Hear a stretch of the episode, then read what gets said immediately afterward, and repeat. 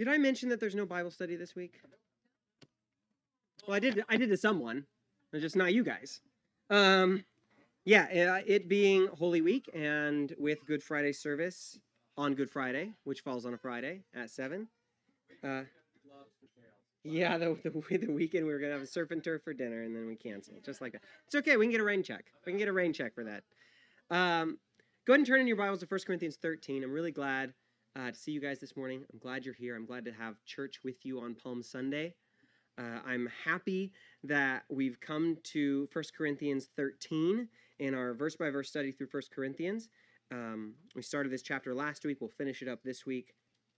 And it's just a beautiful piece of scripture that won't quit blessing.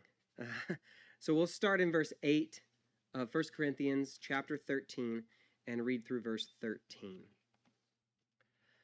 Love never fails. But whether there are prophecies, they will fail. Whether there are tongues, they will cease. Whether there is knowledge, it will vanish away. For we know in part, and we prophesy in part. But when that which is perfect has come, then that which is in part will be done away. When I was a child, I spoke as a child. I understood as a child. I thought as a child. But when I became a man, I put away childish things.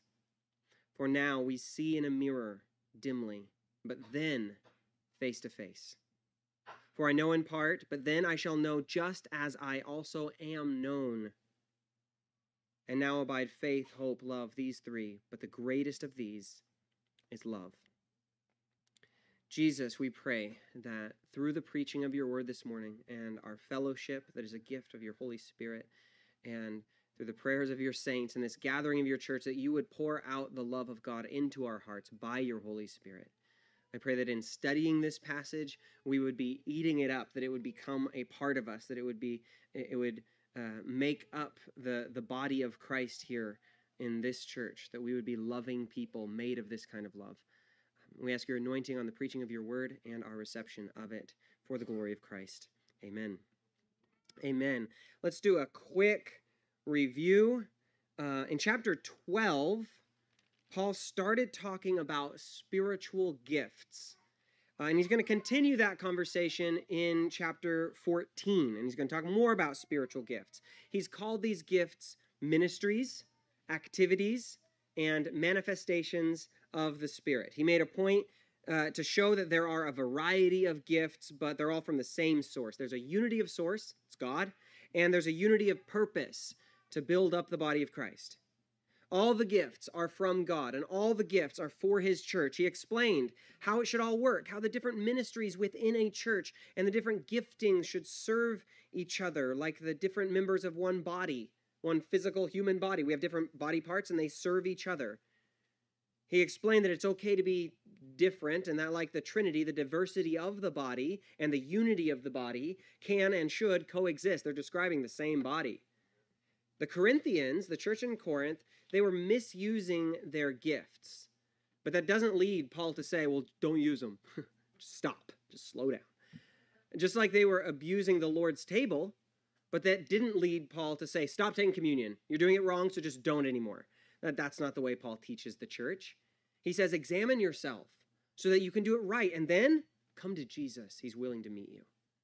There was prophecy and speaking in tongues going on in some kind of weird ways, and it was disrupting their church services. It was belittling other people with different giftings.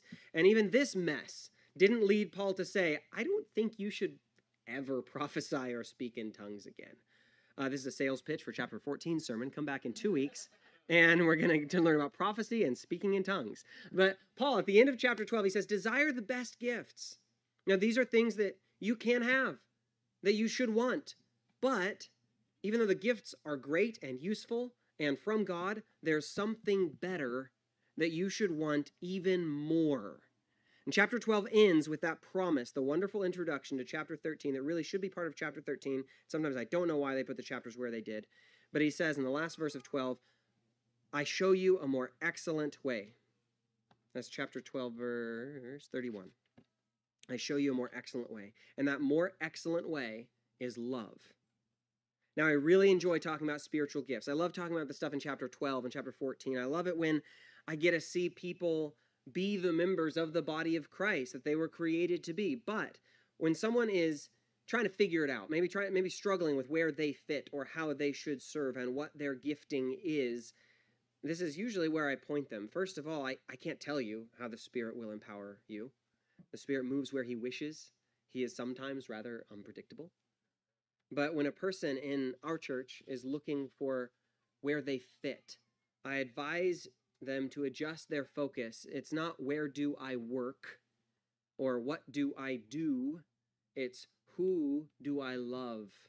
Probably whom, but I could never figure out when to do the one and the other. Praying to the Lord this kind of prayer show me who I need to care for, how I can best bless an individual, who am I supposed to love? This is a kind of prayer that the Lord will delight in answering. He will put the right people in your path for you to care for, and it'll hurt like anything, just like Jesus. There are spiritual gifts. They are for today. They have not expired. You are a candidate for the Holy Spirit to come upon you and empower you for ministry. You have work to do, and He has all the power to enable you to do that work.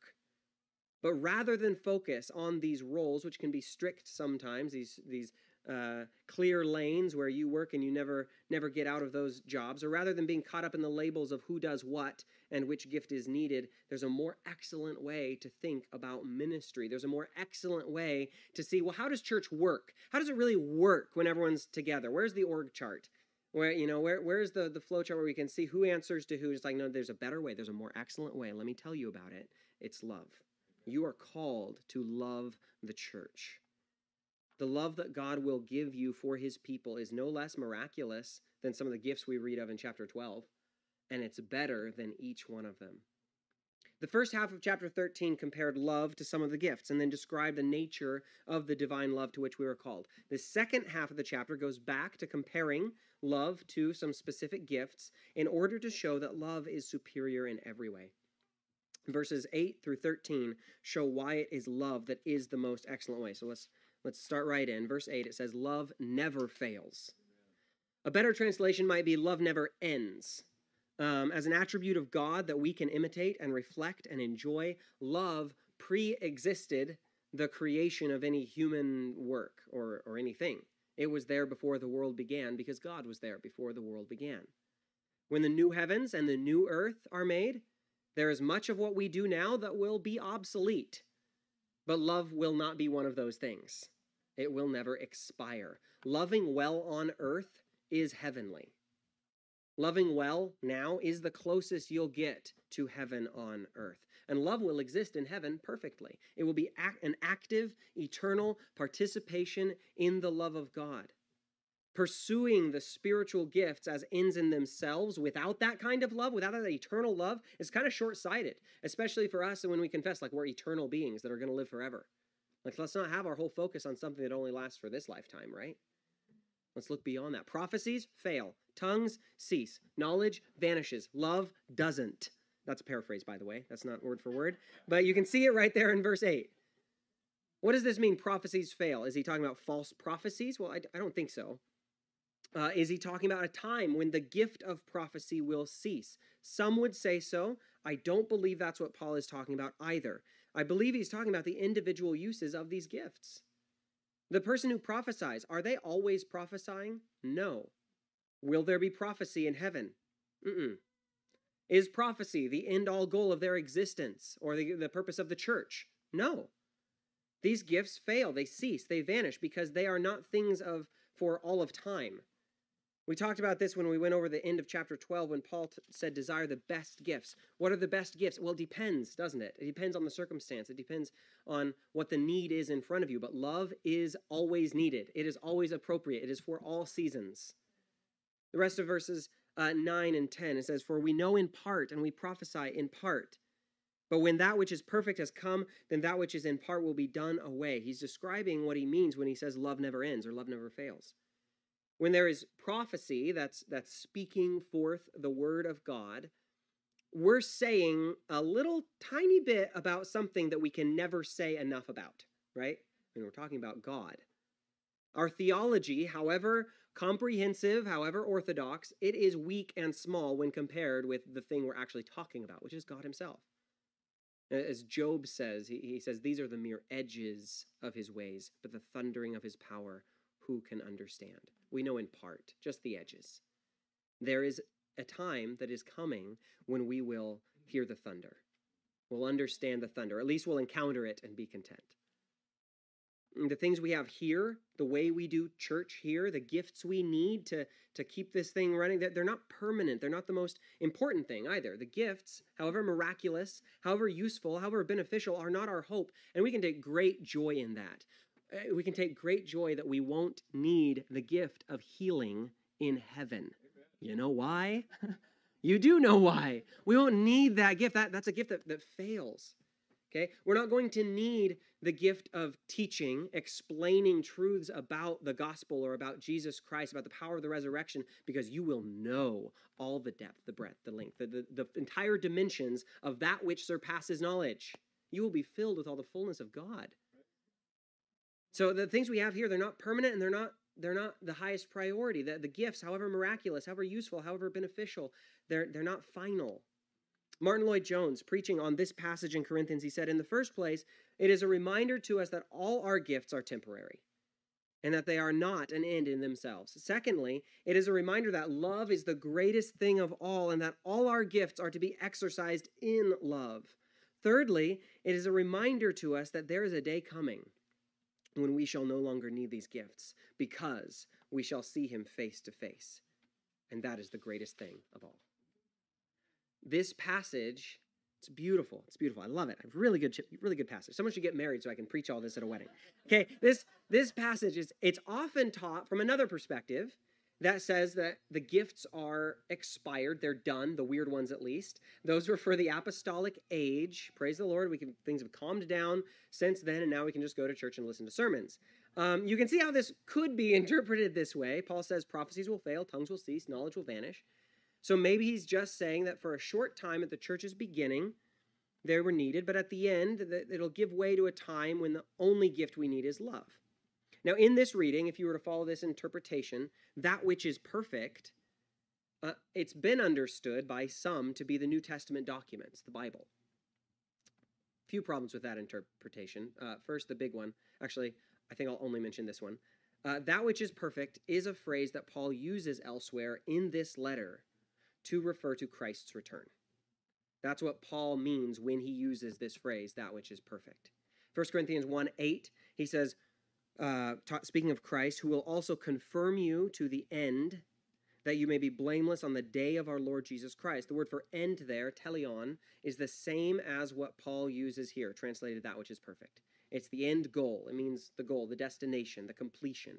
And he says that's the day of our Lord Jesus Christ.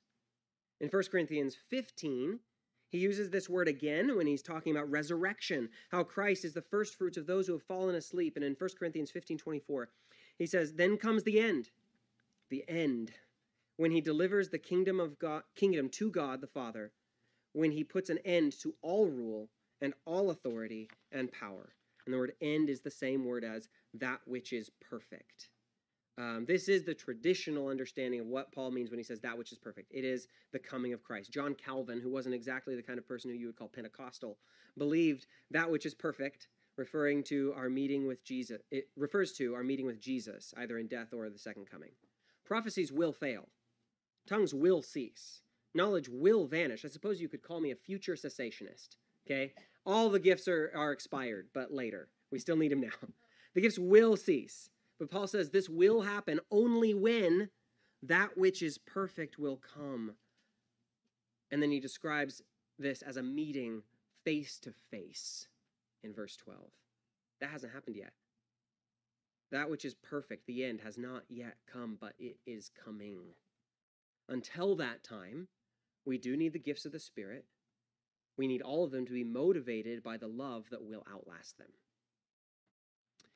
the thing with the, the corruption of the spiritual gifts, as they, their misuse, as we see in Corinth, is really that they were being used selfishly. The focus for every so called prophet or every person speaking loudly in foreign languages in church. It was me, me, me. The focus is on the person using the gift every time. And that means it's impossible to be walking in love, which does not seek its own.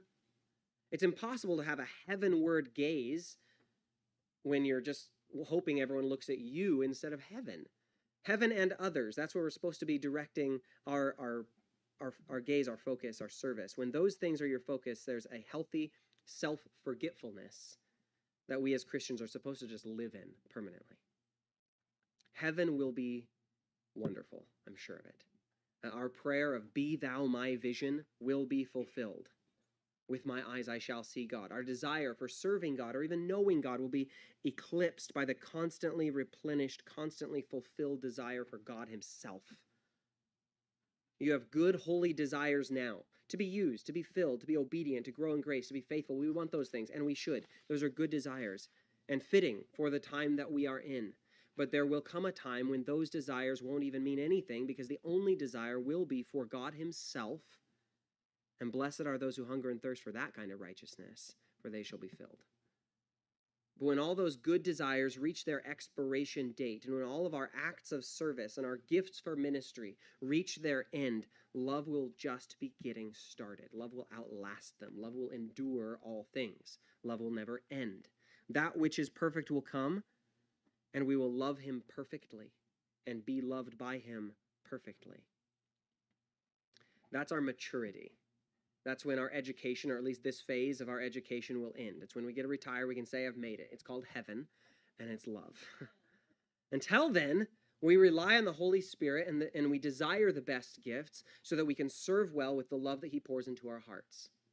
Now, look at verse 11. Paul writes, When I was a child, I spoke as a child, I understood as a child, I thought as a child, but when I became a man, I put away childish things. Now, this comparison may have stung a little bit for the Corinthians because they wanted to be mature. They wanted so badly to appear sophisticated.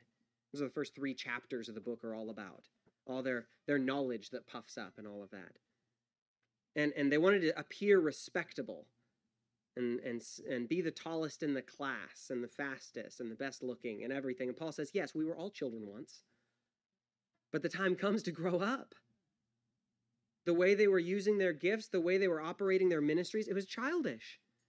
Now, a side note on, on this verse, the, the cessationist view, that is the idea that the spiritual gifts, or at least the more miraculous ones, are meant only for the early stages of the church. They would usually read this passage and say that the childish speaking, the childish understanding, was the speaking in tongues or the use of the miraculous gifts love being the maturity that leaves such things behind. And that's a difficult sell, uh, since Paul, who is claiming a sort of maturity here, says in chapter 14, I speak in tongues more than any of you. The main point he's saying is that our aim, rather than the gifts themselves, isolated from love, is love itself. To, to use the gifts without love is, is childish. Um, the misuse of the gifts, the operation of spiritual gifts without love, that is the childishness that the Corinthians were displaying. They needed maturity, they needed to grow up. Serving without love is childish. Serving selfishly so others can see you, that's childish. Maturity looks like loving other people quietly. There is a sense in which we are still unfashioned, we are still growing, and we are children who need the help of these gifts. There is also a sense in which the overemphasis on the gifts or the inordinate fascination with them at the expense of love is like children playing with their father's tools, and they're both ineffective and dangerous. You don't know how to use that yet. You need to grow in love first before you can work these other things out with any semblance of, of skill.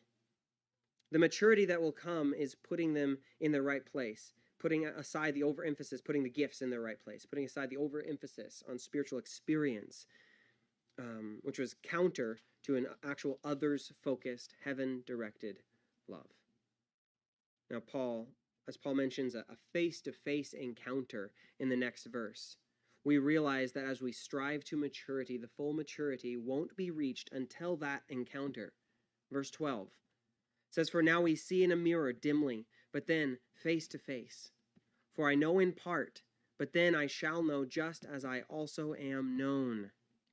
The Holy Spirit communicates the presence of Jesus to us. There is coming a day when the presence of Jesus will be ours, not only spiritually, but, but, but more than spiritually. And Jesus, Jesus will be physically with you. There will be a face to face encounter. And it's not just religious make believe, it's a promise that you hold on to. Our hope is nothing less than a true personal encounter with the living God. We will see Jesus face to face. The mirrors that Paul talks about, the mirrors in the ancient world weren't as clear as ours. And I think we should go back to that, actually. I think mirrors are overrated. Um, and we should just, the fuzzy, kind of distorted image is fine. I think that's enough for anybody, for any real purpose. But it was, it was, it was just, it was just a polished piece of metal. And so it's kind of discolored, maybe distorted, maybe a little fuzzy, unclear. And, and Paul says that we see things now in the spiritual world in this kind of fuzzy, distorted, unclear way. Jesus himself, who we know and love and has offered us his presence, is still in a, in a way, he is distant from us, in a certain way. Our understanding is incomplete. And John writes about this beautifully, I think, when he says, Beloved, now we are children of God, and it has not yet been revealed what we shall be. But we know that when he is revealed, we shall be like him, for we shall see him as he is. Says there's an unclear, I'm not really sure what, what this eternal future holds. I don't know exactly what it's like, but I do know this. We're going to see him that's what I know. We're going to see him, and then we'll be like him. And then I think John says the exact same thing that Paul is hoping for in the Corinthians by bringing this up in 1 John 3, verse 2. He says, And everyone who has this hope in him purifies himself, just as he is pure. The hope of seeing Jesus ought to free us from all the Corinthians' selfishness and misguided spiritualism. One day, soon, we will see him face to face. That's what we're hoping for. That is what we are aiming for. When, when this happens, Paul says that we will know even as we are known. When we see him, we'll have a knowledge of God that is on the same par as, as God's knowledge of us. Now, Jesus already knows you. God knows the number of hairs on your head. He has all your days numbered. He holds together the atoms that make up the cells that make up your body by the word of his power. He holds your tears in a bottle. He knows you as intimately as it is possible to know anything, and when we see him, we will know him even as we also are known. We will have that level of knowledge of God. You won't need the gift of teaching. You won't need, won't need the gift of prophecy. These things end, these things fail, but will you stop loving God at that moment? No, you're just getting started. I love that it's God's knowledge of us that is the standard of measurement we're using here. It's his thoughts towards us that are of most value. His thoughts for you, which are peace for peace, not of evil. His thoughts, of which David prays, How precious also are your thoughts to me, O God. How great is the sum of them. If I should count them, they would be more in number than the sand. Or think of Paul writing to the, Galatian, the Galatians. I'm paraphrasing here a little bit. He says, And to think you know God, or rather, you've been known by God. He kind of increases, he levels up a little bit from your thoughts about God to his thoughts about you, which are far greater. And here Paul says there's coming a time when your knowledge of him will be as close and intimate as his thoughts towards you, which outnumber the sand on the sea. That's the end. That's the perfect destination of our salvation. It's union with God. To know God, to be known by him, to think his thoughts after him, to be seen by him and be unashamed, to see him and not shade our eyes. And when Jesus talks about union with us in John 17, that they they all may be one as you, Father, are in me and I in you, that they also may be one in us. When he, when he talks about this, we understand what he means in part, right? And, and when he talks about us abiding in him and him abiding in us, we, we know what that means in part. When we fix our eyes on Jesus, the author and finisher of our faith, we see through a glass darkly, but then face to face. That's your future. That's what you're made for. That face to face encounter. but it is still in the future. In the meantime, we are bumbling our way through the Christian life, assisted by any and all the spiritual training wheels that God will provide. The spiritual gifts that are given to strengthen the body, to serve the church, they're here for us now on this side of the mirror as part of God's plan to get us to get us where we need to get to. we accept the gifts and we use the gifts in hope of the time when we will set them aside and simply gaze on the face of God. In the meantime, we prioritize love and use the gifts powered by love. Until that day, we do all we can to love one another, thus exercising our love for the Lord. As He becomes our all in all, the tools of the trade, the gifts or whatever, we become really less and less of a stumbling block, and love will be more and more the distinguishing character of the church, which was always Christ's intent. So until that day, hold fast to the God who loves us to the Spirit who pours out the love of God into our hearts. Now, it's, it's true that the spiritual will one day fade, it will vanish away, but it is not the spiritual that gives way to the intellectual. We don't trade the Holy Spirit for the Holy Bible, right? But the, the merely spiritual will give way to the total, the physical, spiritual, metaphysical reality of heaven itself, true reality. With my eyes, I will see God. We'll see his scars. With unveiled face, we will behold his glory. This is the aim of our love. This is where the gifts find their end, but it's where love just gets started. The gifts of chapter 12, chapter 14, they're for tasks. When the task is done, the gift isn't needed anymore. Love isn't like that. You don't love someone until you're done, and then you just stop.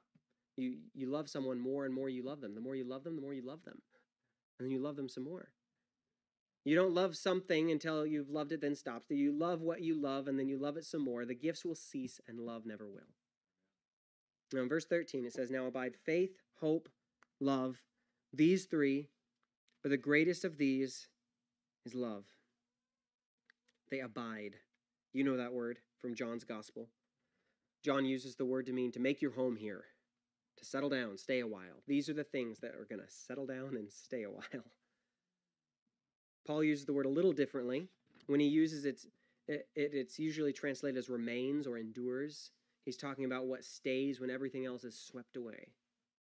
Faith, hope, and love have enduring power when all else fades. Think again about the idea that the gifts are temporary, not just in this age of the world, but in the very nature of their usage. The gift of healings might be used, and when the person is healed, you don't just keep on healing them. That would be really weird. okay, that faucet is closed off. The gift of teaching isn't being used when the teacher isn't teaching. The Holy Spirit is present, to be, to be sure, of course he is, but the gifts or manifestations of the Spirit are not a constant on. But faith, hope, love, these are to be our constant pursuit, and each one is in season, always. Faith, hope, and love are always timely. The pursuits of our Christian life are not signs, wonders, and miracles. It's not, as the song says, gifts, nor power, nor wisdom. It's faith, hope, and love. These are called the theological virtues because these are the virtues that direct our hearts towards God Himself and unite us with Him. Faith. Faith is believing it is the virtue of trust and confidence in the Word of God, believing that He is who He says He is, that He'll always do what He says He'll do. Without faith, it is impossible to please God, and without faith, it is impossible to come to God. There is no relationship without faith. We are saved by grace through faith. But then, this faith that connects us to the grace of God continues to form the life of Christ in us.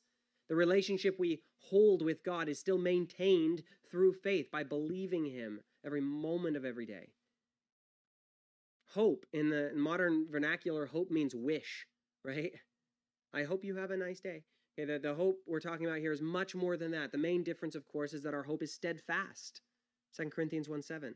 Our hope does not disappoint.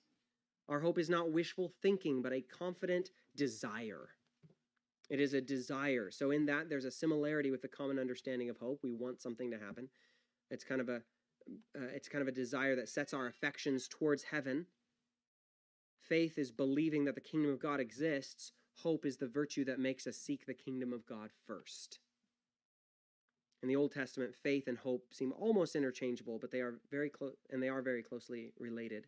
It's mostly a difference of tense. Faith is in the present tense, hope is always looking forward. And we as Christians are to have our gaze set beyond the horizon of our own short lives, beyond this earth, towards that which is eternal. And when you get to heaven, you'll hope for more of it, and He'll give you more. And you'll hope for more, and He'll give you more. Faith, hope, and love. And the greatest of these is love. Not all virtues are created equal. Love is the greatest. It is greater than any gift, and without it, every gift and every ministry fails. And while you can identify a healthy diversity in giftings and say, well, you're the hand and I'm the foot and we can work together, you can't say, well, you're loving and I'm mean, so let's work together. That's never going to work. This is this is the more excellent way that surpasses every other quality of ministry, every other gifting. You'll remember some of you when we were teaching through First John, and it was just every single week, broken record. Love, love, love, love God, love each other, love one another, do it some more, repeat.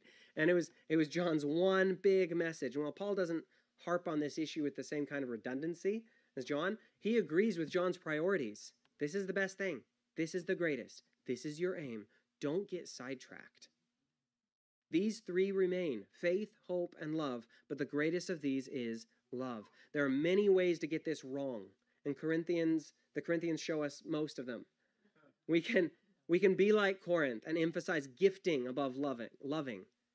Even if we ignore the gifts and substitute skills, which many churches do unfortunately. It's easy to do but dangerous. We can emphasize the quality of a service above love. Corinth was dividing on doctrinal grounds, what they believed in. Well, that's important stuff. Orthodoxy is important. Faith is essential. But Paul says love is greater. The Corinthians had misplaced hope. Some of them didn't even believe in the resurrection. We'll get to that when we get to chapter 15. They needed a proper hope, but even this was not as important as their need for love. The greatest of these is love. It is the greatest because it is the most central to who God is in his own nature. If you were to just glance into the first verse of chapter 14, you'd see Paul say, Pursue love this has to be where we land right here. We've seen its superiority. We've seen how it's essential, how it's beautiful, how it's a picture of the heavenly maturity that we're heading towards. So pursue love. What does that look like? I believe it looks like pursuing God for his own sake and becoming more and more satisfied in him and more and more hungry for his presence above all else. If God is love, then our pursuit of this virtue cannot be removed from our wholehearted pursuit of God himself. Putting all this back into the context of ministries in the church and spiritual gifts, let's get our priorities straight there.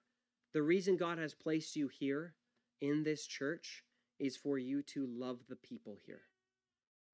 You are placed in your community to show God's love to people. There are diversities of ministries, there's different ways that different people do different things. There's a variety of gifts, various activities, and none of them matter at all without love. If you are trying to find your place in your church, pursue love. Let John spell it out for you. My little children, love one another. And let the, le- the rest be details. Let's pray. Jesus, we worship you. We love you. We love that you have given us your love, that even this is a gift of your Spirit. We are hungry, thirsty, needy, and you have the supply for all that we need. We pray, as the disciples prayed, increase our faith. We pray, Lord, increase our love for one another. We ask that for your glory. Amen. Amen. Amen. Please stand and bless the food with me in the singing of the doxology. Afterwards, there's prayer for anyone that would like prayer up front. Praise God from whom all blessings flow.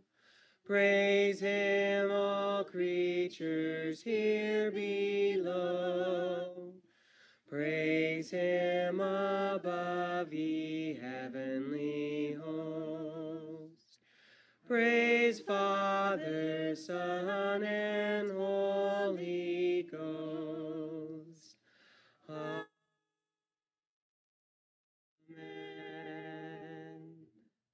You are sent to lunch.